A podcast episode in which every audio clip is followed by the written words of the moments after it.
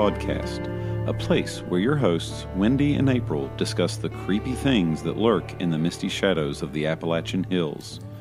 I am, as always, the mysterious voice in the walls. Hey, everybody, I'm Wendy. And I'm April. This week's tale comes from the Eastern Kentucky University, or EKU.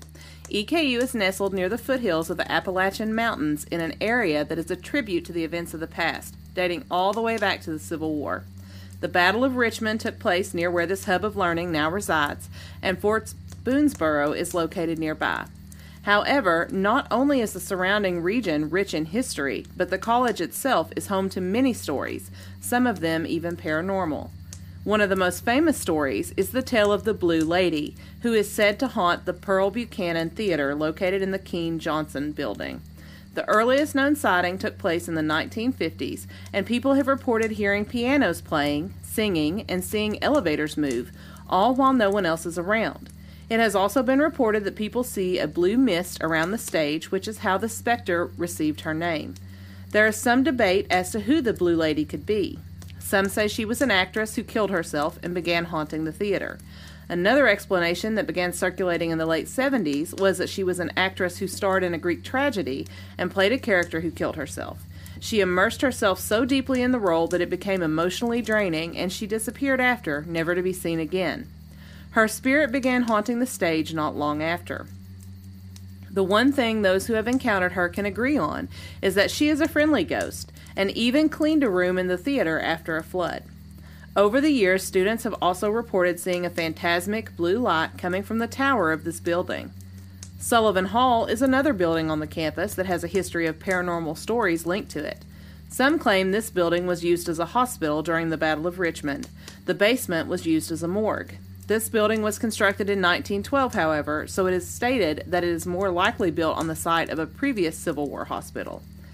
It is also alleged that a nursing student hanged herself on the fourth floor of the building back in the 1970s.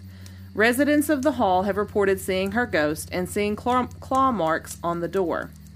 Probably the most famous campus tale is that of the ghost dog. At one time, the unofficial mascot of the school was a black dog named Mozart. He was said to be a stray dog who just wandered onto campus one day.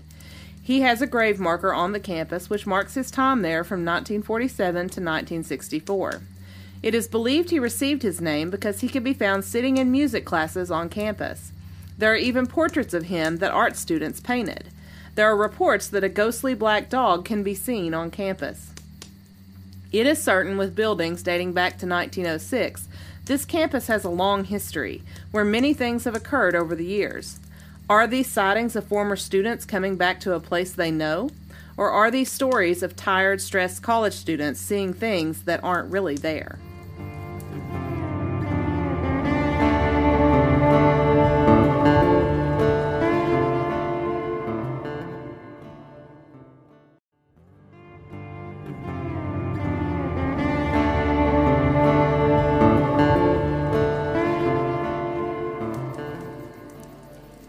It's time for the breakdown. So, what do you think? Do you think this is just minds playing tricks on students, or do you think we really have a haunting here? Well, I feel like almost every college campus around us has some of these kind of stories attached to them. Uh, the story that I thought was the most interesting was the story of the Blue Lady. Um, I know that several, uh, every few years, you know, if you go back and look at EKU's campus newspaper, every few years there's talk about students seeing this. And so it kind of makes you wonder are students being influenced by previous tales that they've heard, or is this really something that's happening since it seems to pop up pretty frequently?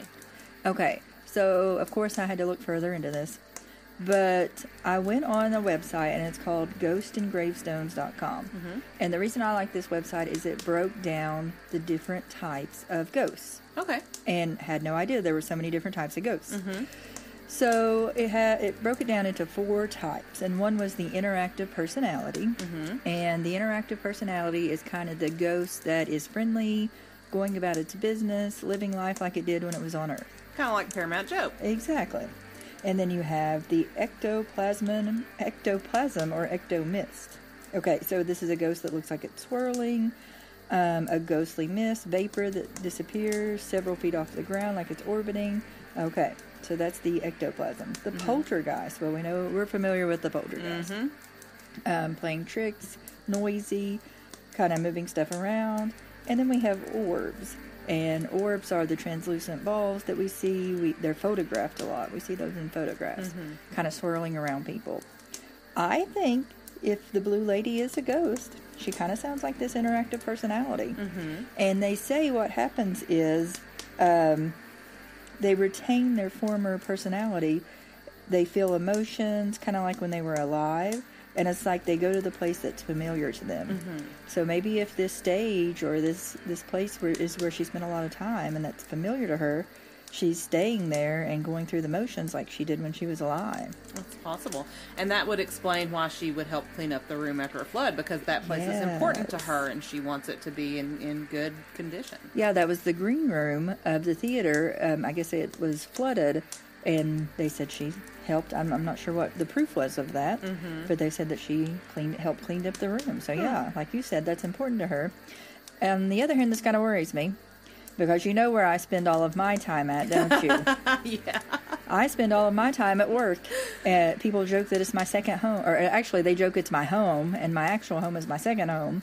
Right. So this worries me. Am I going to be an interactive personality when I move on? Am, am I going to be Forever sitting at your desk writing essays and am I going to be forever at the trudging through hall? grammatical errors over and over and over Oh. again. Do I need to make some life changes?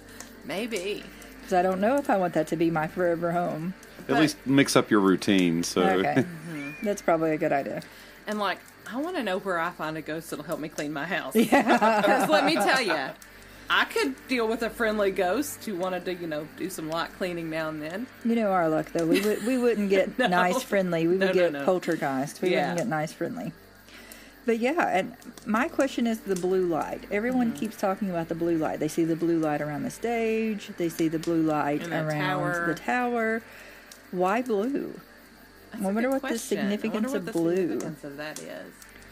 So I don't know why blue is is a particular color for her.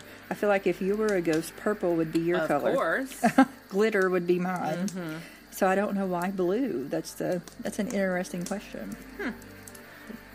I wonder if there's any like significance to that. Like maybe it was her favorite color. I Maybe it was her favorite color. I don't know.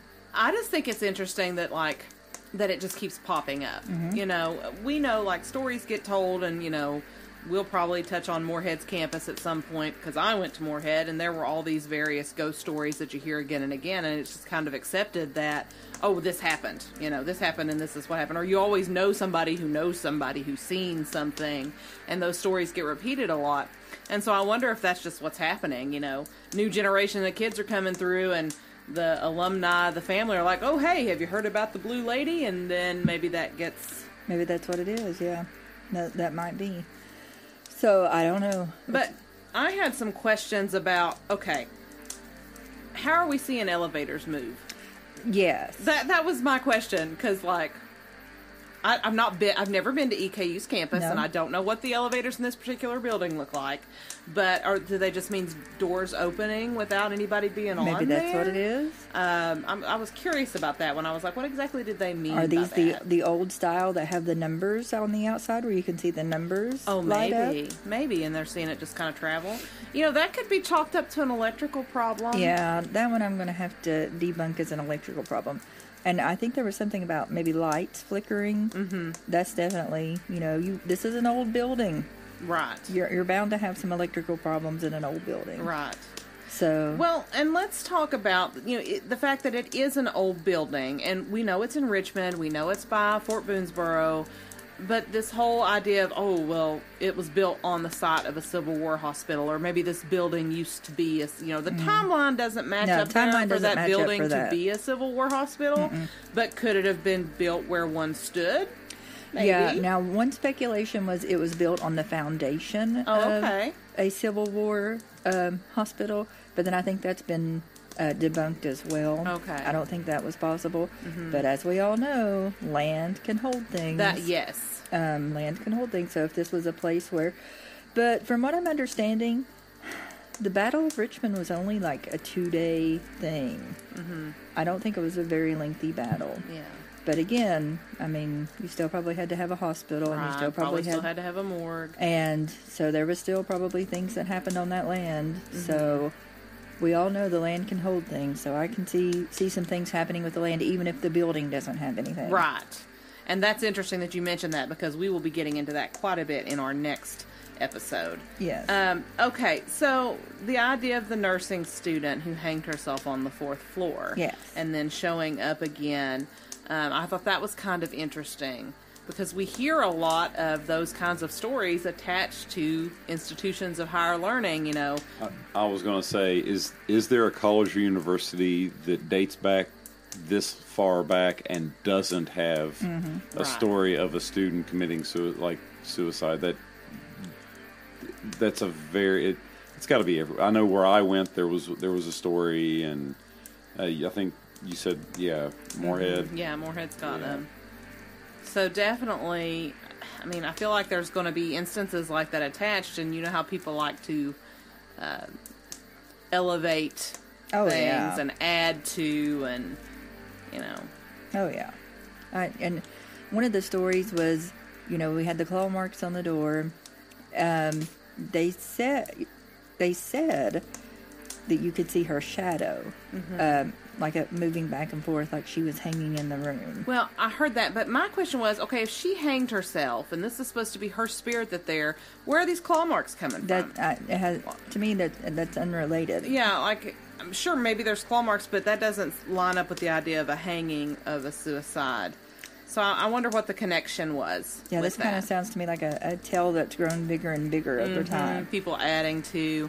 Uh, now, one thing that what we didn't talk about in the story, but I did read one account of a floor, and I don't know if this is the same exact building or another building on campus where all the doors would fling open. Mm-hmm. I think it's a dorm. And all the doors would fling open, and they would see like a shadowy figure sitting on the top bunk in one of the rooms. And so I thought that was interesting because we haven't gotten too much into like shadow figures. Yes. But I think that's an interesting thing, um, you know, because that's a whole other type of ghost or entity, or you know, because there's different things going on with that. And I thought that was interesting. For me personally, my favorite was the dog. Yes. uh, Mozart. Um, they said that he just wandered onto campus one day and he particularly enjoyed the music department. Mm-hmm.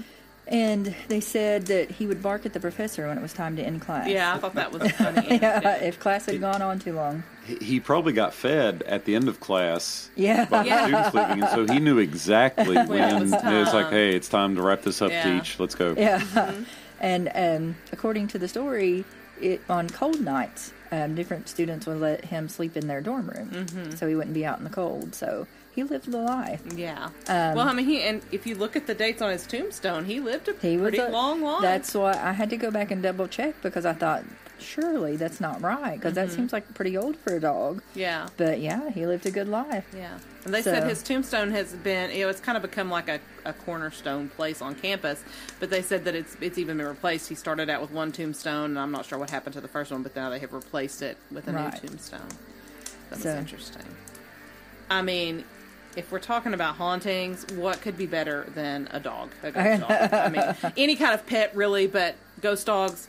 Oh yeah, Definitely up there. Which is funny because when you hear about black ghost dogs, it's usually like real ominous and Oh terrifying and yeah, like It's like scary. the hounds of hell. Yeah, but this is just, you know, oh, it's just Mozart. He just listening in. I would take that kind. Yeah, absolutely. That would be fine. But yeah, the other kind, like you usually hear about with the black dogs, no, Mm-hmm. no, thank you.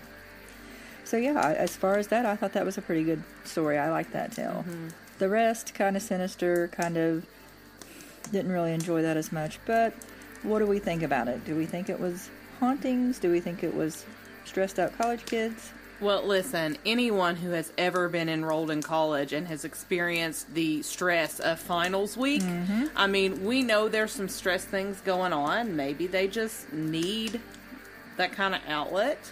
Um, you know, I, I tend to think that, you know, you know me, I, I tend to believe in different things, and I feel like there's possibility there, but as far as being able to say, yes, this is true, or no, this is fake, I don't know that we have any kind of, like, solid concrete evidence to call on for that. Well, you know me, I'm the debunker. and we've both been through college, masters, all that good stuff.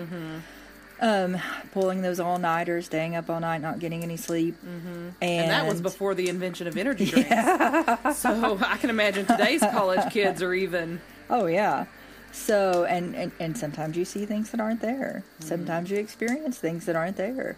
And so me, I'm gonna have to chalk it up to some tired college kids. You know, maybe seeing things that weren't there. Um, you know, the blue lady kind of has me a little bit because they're all kind of seeing. But then you got to think. I feel like they were down in a basement, maybe like a, a, a basement part of this building. I think your senses are already getting heightened. Your fear is already getting worked up because you're down in kind of a scary part. Yeah. So I think you're already working yourself up, working your fear up to see things that aren't going to be there. Mm-hmm. And so maybe that's what part of that is. I don't know, but I'd love to hear what everybody else thinks. Um, speaking of mascots, our mascot just walked into the room, Rosemary the Black Cat. Hi, Rosemary.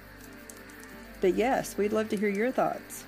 Yeah, I, I'm curious to hear what you guys think about that. And if any of you listeners have, you know, went to EKU or or been on campus and experienced any of these things, we would love to hear about them.